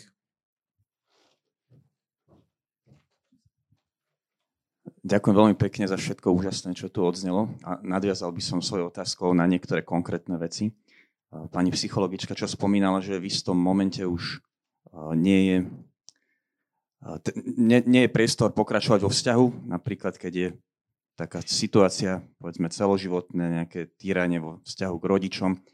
A možno je to aj tak zle, nadviažem rovno teraz, čo odznelo, že už ani není priestor už ani komunikovať. A človek sa s tým o to ťažšie vyrovnáva.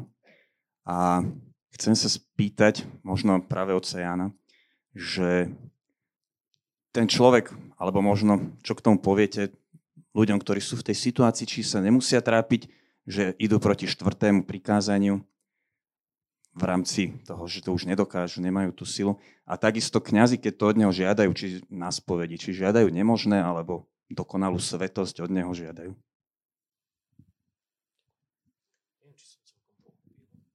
Možno v zmysle takom, že napríklad rodič bol týrajúci a teraz to dieťa jednoducho nebude chodiť domov za ním, nezvláda to a že či to nie je proti štvrtému prikázaniu. Áno, tak som to myslela, je to vo veku, povedzme, rodič má cez 80, človek cez 60, skutočne už to je veľmi vyprofilovaný vzťah, ťažký. Hej, to ku koncu života je ešte náročnejšie, nie? Potom tí starší ľudia, že, že ešte sa tak menia. A kde si som počul, že, že deti, keď uh, sa vyvíjajú, tak potrebujú dve veci. A jedno je to, že, že mať veľmi dobrý vzťah k tomu, aby sa dobre vyvíjali, je druhý to, aby boli autentické, aby, aby žili to čo, to, čo majú v sebe. A teraz, že, že my si môžeme stále ako keby vyberať, že, že čo budeme žiť, že, že malé dieťa, ak má aj tvrdší vzťah, vzťah v, od rodičov, tak v, vlastne vtedy ako keby je narušená tá, tá väzba v tomto, ale to malé dieťa si nemôže povedať, ja budem autentické a utečiem od toho. Hej, že, že ako keby tá autentickosť ide na úkor toho vzťahu.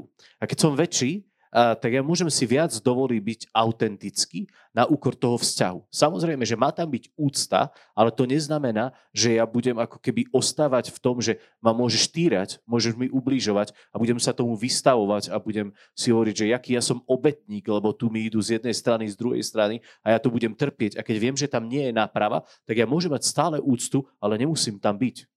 Hej, to je, to je akože môj taký pohľad, že, že ja by som tam neostával vtedy. Hej. Mám úctu a, a potrebuješ niečo, môžem ti pomôcť, ale ja, ja neviem takto žiť. Neviem žiť vystavený. To, čo Janka povedala, že keď je tam týranie, hej, aj, aj v manželstve, že, že, že dokedy, dokedy to vydržím? Kedy sa to odzrkadlí na mojom zdraví a potom aj na výchove detí alebo aj na zdraví detí, že, že kde je tá hranica? Aj v tomto, hej, že, že a teraz ja môžem pomôcť, môžem mať úctu, ale nemusím tam byť ako ten, ktorý príjma to utrpenie. E, to je môj názor. Asi, asi, by som, mm, asi by som s tým súhlasila, teraz keď tu už prišiel taký extrém, že 60 rokov a 80 rokov, tak niekedy je taký zdravý vzorec v tom, že človek naozaj, ak si prežil to veľmi abusive, také náročné zneužívacie detstvo, že mu ubližovali, že bol tyraný, tak je skutočne dobre z toho vzťahu výjsť a žiť svoj život, čo je veľmi ťažké. Naozaj my sa viažeme na ľudí, ktorí nám ubližujú. A možno je dobre spraviť to skôr, kým som mladý a kým sú ešte rodičia pri sile a veľakrát sa stane, že ak si človek tou cestou prejde takého uzdravovania, že najskôr sa uzdravím, potom môžem odpúšťať, tak keď už si rodičia naozaj nevládzu, ten človek sa vládze vrátiť a postarať sa o nich. Je tam dobre si dať ten čas na to, aby som sa uzdravil.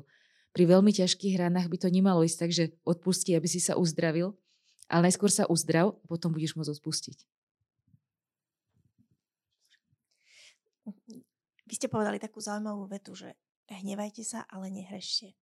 A mňa by... To nie je ja, to Biblia. Áno, Biblia, tak, ale vy ste to citovali. Tak. A ja sa chcem opýtať, že ako? Hej? Lebo keď sa hneváme, kričíme, už hrešíme. Takže ako je podľa vás sa dá hnevať a nehrešiť? Ja môžem kričať a nemusím hrešiť. Hej, že... Ešte to pokračovanie a slnko nech nezapadá nad vašim hnevom. To je, hej, tak, že, že čiže hej, to je ako keby sme nemali hnevať sa cez uh, ďalší deň, hej, že malo, malo by sme čím skôr prejsť cez uh, uzmierenie, aj keď teraz hovoríme o odpustení hovoríme, že je to dlhodobý proces niekedy, ale v takom bežnom, ako keby, hej, viem, vieme si to asi urobiť aj v rodine, že je to dobre čím skôr prejsť uh, z toho hnevu. Ale, ale viete, že ustrážiť trošku ten hnev, lebo ja si uvedomujem, že, že a aj v mojom živote, že viackrát uh, som vybuchol na ľudí a sa to dotklo tých ľudí. Hej, že, že jedna situácia mi napadla, že vracal sa, som bol vo Vašci, vtedy niečo, centrum som mal asi na starosti mládežnícke a vracal sa Vlado z Kazachstanu, vtedy kamarát Zurenda, ktorý je misionárom, kňazom a my sme mal, pripravovali miesto a všetko bielili sme izbu a, a skladali sme nábytok a teraz ja som kde si musel odísť a chlapcom som povedal, že chlapci, že, že prosím vás, že, že urobte to, že, že tie skrinky poskladáte. Ja teraz som prišiel a oni mali polovicu jednej skrinky poskladanej. A do mňa to taký hnev vošiel a ja som, čo tu ste celý deň robili? Ste sa tu polihovali, jednu úlohu som vám dal, ani to ste... A som išiel vtedy. A potom hej, som, som sa vyfučal, hej, a potom som prišiel za ním, ja som im povedal, že viete čo, že spôsob, sa ospravedlňujem, ale obsah dávam vykričník.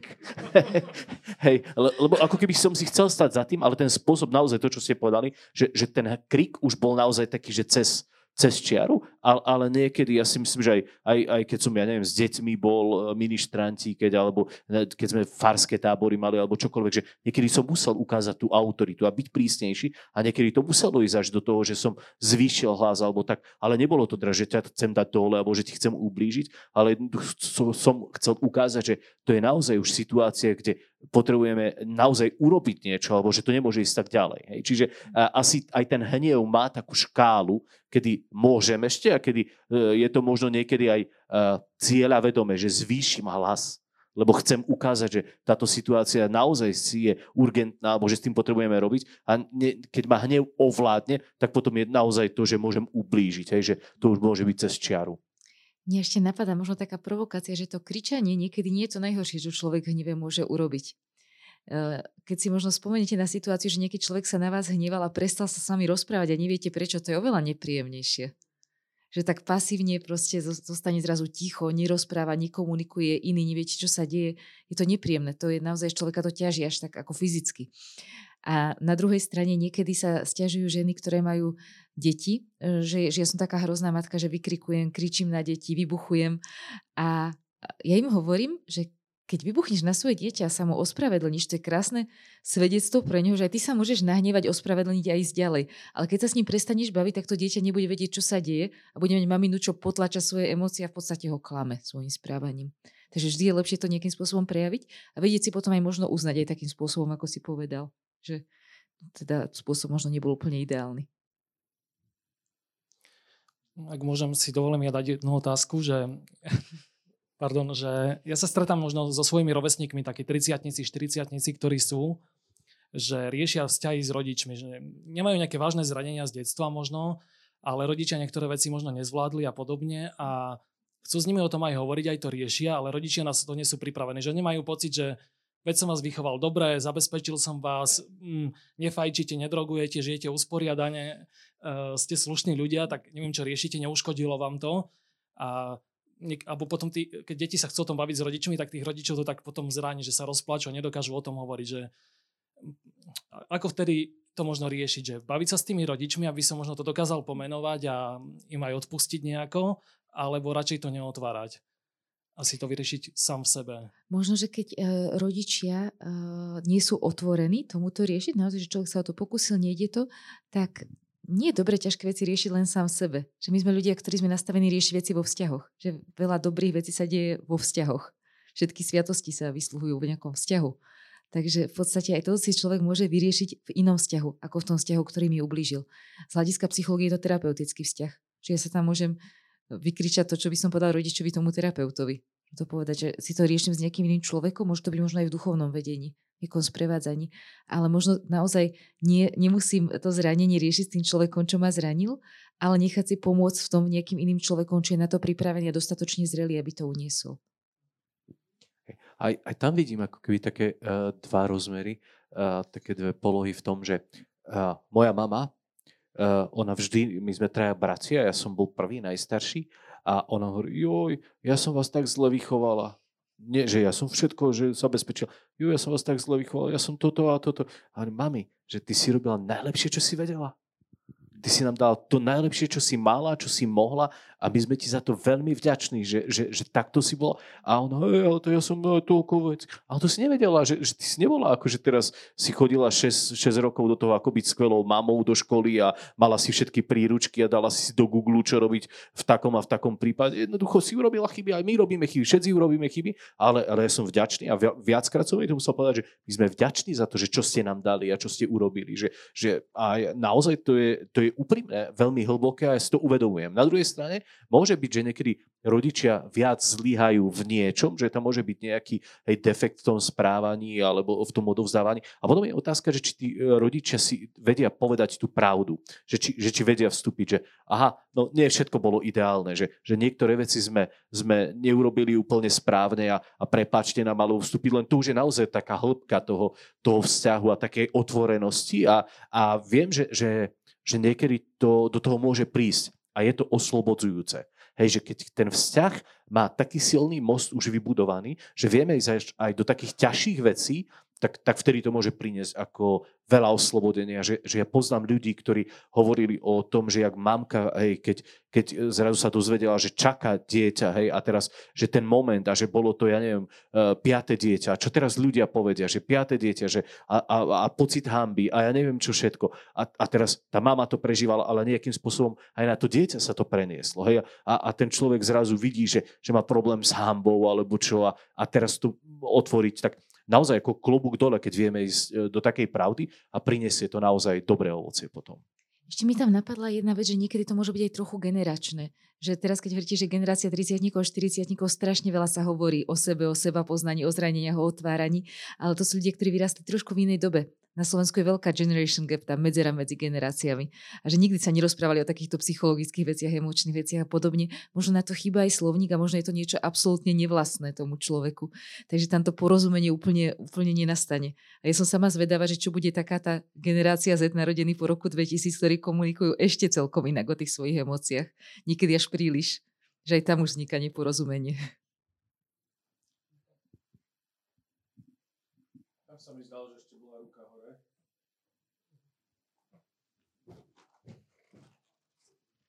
Ja som chcela ani nie, že mm, otázku, ale skôr tiež akože doplniť. Uh, jednak to bolo teda o tom hneve, keď sme rozprávali, tak uh, nám sa stala konkrétne taká situácia, že proste môj muž ma vytočil a, a sme na seba teda kričali a v jednom momente jednoducho ja som zobrala tanier a som treskla tanier a som povedala, že pozri sa, takto sa čerti v pekle radujú nad tým, jak sa tu my hádame. A tým to ustalo. Proste a môj manžel sa zohol, zobral zmetak a všetky tie črepiny pozmetal. To bol koniec hádky. A potom mi povedal, poď ideme do obchodu, ideme kúpiť nové taniere, štyri, aby si mala čo rozbíjať. A tým to skončilo, nikdy viac sa to už neopakovalo. a po druhé, čo som chcela ešte povedať k týmto uh, vzťahom dospelých detí a rodičov, uh, ja si myslím, a to sú zase, ja hovorím zo svojich skúseností, uh, trúfam si povedať, že som toho dosť prežila, ja by som odporúčala, ak teda môžem, uh, že netreba vždy všetko všade riešiť, že jednoducho niektoré veci zostanú medzi Pánom Bohom a rodičmi alebo Pánom Bohom a mnou. A uh, ak vidím, že niektoré veci spôsobujú nedorozumenie alebo bolesť voči mojim rodičom, tak ja, som, ja sa cítim natoľko independent a, a dospelá, vyspelá, že to jednoducho nebudem riešiť prekleniem sa cez to a budem mať úctu k svojim rodičom, aj keď máme rôzne názory a dokonca až také rôzne, že ja som povedala mojej mame, že keby som vychovávala moje deti tak, ako ona vychovala mňa, tak moje deti odo mňa utečú. Moja mama zostala nedotknutá, jej sa to vôbec nedotklo a e, ja som si vtedy uvedomila, že som povedala asi maximum, čo som povedať mohla. A nechala som to jednoducho tak. Takže asi toľko.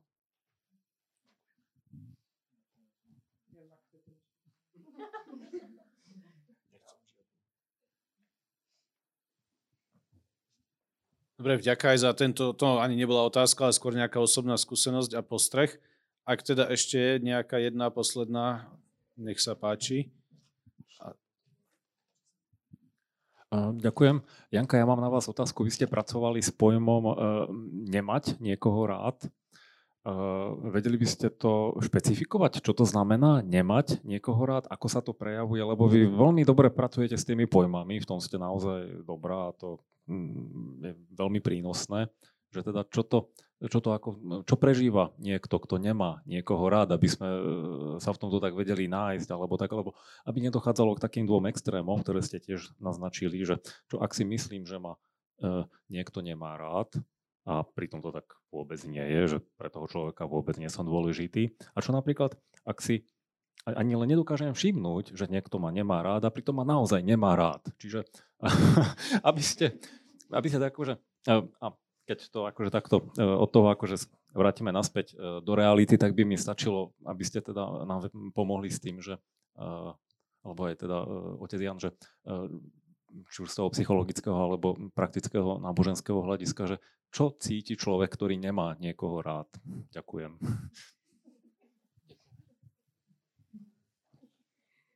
Keď narážame na to terminologické, tak e, nesedí mi celkom povedať, že čo cíti človek, ktorý nemá niekoho rád, lebo to, že niekoho mám rád alebo nemám niekoho rád, nemusím cítiť. To nie je emocionálna záležitosť. Hej. Ako sa to prejavuje, keď nemám niekoho rád? Ak je to iný človek, tak možno m, mm, pre mňa je láska otázka toho, že ten človek je pre mňa jedinečným subjektom. Hej. Niekto, ku komu mám vzťah preto, aký je v celej jeho celosti.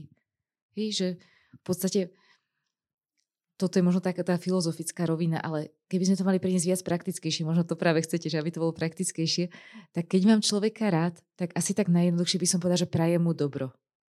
Že prajem mu dobro.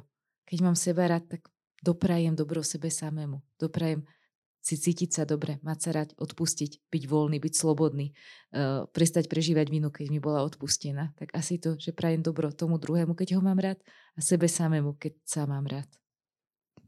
A možno len ešte na doplnenie, že, že pre mňa, keď niekoho mám rád, tak uh, ako keby som sa o toho človeka zaujímal. Hej, že, že, že je pre mňa objektom pozornosti, že naozaj chcem, aby dobre sa mal a že chcem mu pomôcť, aby sa dobre mal. A keď niekoho nemám rád, tak e, je pre mňa ako keby taký, že, že, že nestarám sa o teba, hej, že, že neviem. Hej, pre mňa to môže byť tak, že, že asi také moje prežívanie, alebo také tom celom, že, že, že môžem, hej, tak sa zaujímam, príjmam, starám sa, chcem, aby dobre bolo. A keď nemám, tak ako je mi jedno. Som taký indiferentný voči tomu človeku. Ďakujem. To myslím, že už sa nedvíhala iná... Ešte jedna ruka A, tamto, pardon. Tak toto už bude teda posledná otázka. Nech sa páči. Ďakujem, dobrý večer. Ja mám otázku na pána kaplana Jana. Vy ste v niečom hovoril, že um, liek na hľadanie seba hodnoty vie byť pozeranie sa skrze toho, ako na nás nazerá, nazerá Boh. Um, a v niečom že to, čo ste opísali, ako Boh miluje, sa zdá byť také všeobecné, že sa to uplatňuje um, na každého z nás. Um, ako Boh miluje konkrétne špecifickosti? Vieme to vôbec? Ako... Aha. Hej. A, a presne to je to, že, že my niekedy vieme zovšeobecniť, lebo Boh je taký, že miluje všetkých. Hej. A presne to tak môže v, v tom byť, že ja som jeden z tých miliard, hej, taký maličký mrňov za pán Boh akože kde si ma tam možno eviduje v tom celom miliardovom zozname, lenže že Boh je v tom špecificky v tej láske, že on miluje všetkých, ale miluje aj brutálne ako keby tak jedinečne, osobne, uh, že, že mňa. A, a toto je presne ten moment, kedy, uh, kedy ako keby človek, keď prežije tu jeho takú priamosť a jedinečnosť tej láska v tom vzťahu, tak, tak má to tak ako keby uh, premkne. Maličký príklad. A, Príklady sú najlepšie. Áno, to som sa naučil, si budem pamätať z tejto debaty. Odchádzali sme z Kazachstanu z jednej misie a spali sme v kláštore v Almáte u sestier Františkánok. Uh, v noci sme nejak nad ránom teda uh, štartovali z Almáty, kde si do Európy sme, sme leteli nádherné po, po, pohorie Altaje, tam to už je predhorie Himalaj, naozaj krása. A, ale celú noc som nespal, lebo som si povedal, že na čo už pôjdem spať na tých pár hodín, že v lietadle potom pospím. A bol som v kaplnke a som sa modlil, ďakoval som za celý ten čas, tie duchovné obnovy a všetko, čo sme tam mali. A zrazu v jednom momente som bol ticho v tej kaplnke a zrazu Boh mi povedal, že, že Janko, a ja tebe ďakujem. A ja som ostal úplne ticho. Mi vyšli slzy vtedy a nezabudnem na ten pocit, kedy zrazu to bolo nie, nie jeden z miliardy, ale ja, Jano, ktorý tam bol v tej kaplnke, zrazu mal ako keby ten prežitok toho Boha, ktorý videl všetko to, čo som robil, zrazu to bolo niečo veľmi jasne osobné. A, a toto ma ako keby tak pohlo k tomu, že zrazu som začal si uvedomovať, že tá jeho láska nie je len všeobecná, ale je jedinečná ku mne, presne ku mojej bytosti. Ak toto ja pustím do svojho vnútra, tak zrazu sa vytrhnem z tej všeobecnosti a stanem sa objektom jeho lásky, jeho pozornosti, jeho dobroty, jeho záujmu, je, hej, to, čo on hovorí, že, že všetky vlasy mám na tvojej hlave spočítané. A hovorí to každému, ale hovorí to aj mne. Hej, sa tak smiem, že so mnou sa už nenatrápi. A, a, a, ale je to presne to jedinečné, čo mám ja, a čo má Janka, čo má Imro, čo má každý jeden z nás. Hej, to je to jedinečné, ten môj vzťah a zároveň som v tom no, ako keby všeobecnom. Neviem, či to tak stačí, ale, ale ja si myslím, že, že ten osobný záujem, tá jedinečnosť toho vzťahu je niečo, čo je nádherné. A do toho potrebujeme vstupovať. Toto ako keby uvoľňuje ten jeho pohľad na mňa. Ja by som toto možno trošku vyniesla prízemnosti že ak budeme stavať na tej premise, že milosť stavia na uh, prírodzenosti, tak z tej prírodzenej stránky ľudia, ktorí naozaj nikdy ten jedinečný vzťah niekoho ľudského k sebe nezažili, že som pre niekoho jedinečný, tak toto chápu veľmi ťažko. Že možno racionálne vedia, že áno, Boh ma má rád a som pre neho jedinečný, ale precítiť to niekedy možno nedokážu celý život. A skôr to majú, preto je možno práve dôležité pracovať aj na tých ľudských vzťahoch, aby som vedel pochopiť takú veľkosť, ako je ten Boží vzťah ku mne, ten jedinečný. A tí ľudia, ktorí naozaj tú ľudskú lásku nepoznali a nezažili, niekedy hovoria takú zaujímavú vec a počula som to neraz, že ja verím v Boha len preto, že verím, že existuje nejaké dobro a nejaká láska, ktorá je celkom iná ako to, čo som doposiaľ v živote zažil. Že je to skôr racionálne. Ešte mi napadla jedna vec a už skončím. A keď som uh, začínal svoje kňazstvo s bezdomovcami v Žakovciach a si pamätám, že sme mali uh, také stredko s bezdomovcami, hej, s tými, ktorí už tam vtedy bývali. A vtedy sme si urobili z papiera takú harmoniku. A ja neviem, sme tam boli asi 7, 8. A o každom sme mali napísať, že, že mám ťa rád, lebo, hej, a doplnili sme to tam. A teraz na každého toho chlapca sme tam napísali, mám ťa rád, lebo, mám ťa rád, lebo. A keď sme si to čítali, tak chlapi zrazu zmrzli, niektorým slzy vybehli, úplne to bola naozaj taká silne emočná chvíľa. Oni to potom komentovali, že, že toľko dobrá som za mnohé roky nepočul alebo nezažil vo vzťahu ku mne, ale to, čo bolo silné, tak ja neviem, že koľko rokov potom, ešte s jedným som sa stretol a mi hovorí, že pamätáš si na to stredko, na tú harmoniku, na ten papier, stále to mám a keď mi je ťažko, ja sa stále na to pozriem a viem, že niekto ma má ráda, že niečo vo mne je dobre, že to bolo také, také nádherné, že, že presne a, a zrazu je ľahšie potom chápať aj tú lásku Boha, takže ďakujem za e, to uzemnenie. Milí postojáci, aby som stále nehovoril milí priatelia, aj keď to myslím úprimne, ale rozmýšľal som vážené auditorium, to je také neosobné. Tak milí postojáci, lebo sme tu taká postojácká komunita, veľmi pekne vám ďakujem za priaznivú atmosféru a takú vnímavú atmosféru, aspoň ja som to tak cítil, ktorú ste tu vytvorili a určite aj, aj vďaka našim hosťom a ich rozprávaniu, lebo aj mne samému ich slova mnohé veci tak nasvietili a, a pomohli mi niektoré veci si uvedomiť. Uh, veľmi pekne vám za to ďakujem. Ako som vravil aj v úvode, že z tej bohatej palety ponúk ste si vybrali práve tento náš spoločný večer a, a verím, že, že odchádzate naozaj s tým, že, že túto voľbu neľutujete a že ste radi, že, sme, že ste tu s nami boli, tak ako som ja veľmi rád, že naše pozvanie prijala Janka, už Bieščat a nie Vindišová. Ďakujem veľmi pekne, Janka. Ďakujem.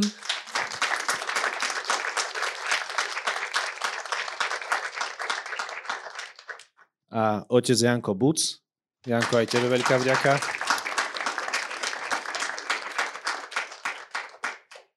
A ešte pred takým úplne záverečným uh, mojim slovom poprosím ešte nášho skvelého hostiteľa Peťa Vajcilera uh, nie s farskými, ale s divadelnými oznamami.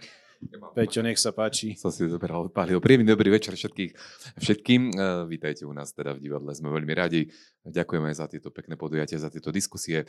Uh, ja by som vás rád srdečne pozval potom ešte na nejaké maličké vínko, občerstvenie, tam sme nejaké panetone vianočné vyťahli, takže pozývam vás, ale chcel by som vám dať do pozornosti jednu takú aktivitu, sme si povedali, že nielen umeleckým spôsobom a divadlom a všetkými týmito vecami e, blížia, si, blížia sa Vianoce, Sviatky a máme takého priateľa, volá sa Milan, jemu no, asi 6 rokov býva v takej chatke tuto nedaleko v, v Záhorskej Bystrici, je to už starší pána. E, tú chatku mu zburali, lebo developeri idú stavať a tak ďalej. No, skrátka, je zima, tak sme si povedali, že radi by sme mu tak prispeli na ubytovanie, na ubytovňu. Takže keby ste mali chuť a vôľu, tak je tam také rúžové prasiatko, tak niečo pre, pre Milana. Je to taká naša spoločná adventná aktivita, takže budeme veľmi vďační. Takže pekný večer ešte všetkým, aj vám e, za e, pekné vzdielania a krásne slova. Máme nad čím večer premýšľať. Ďakujem, Peťo.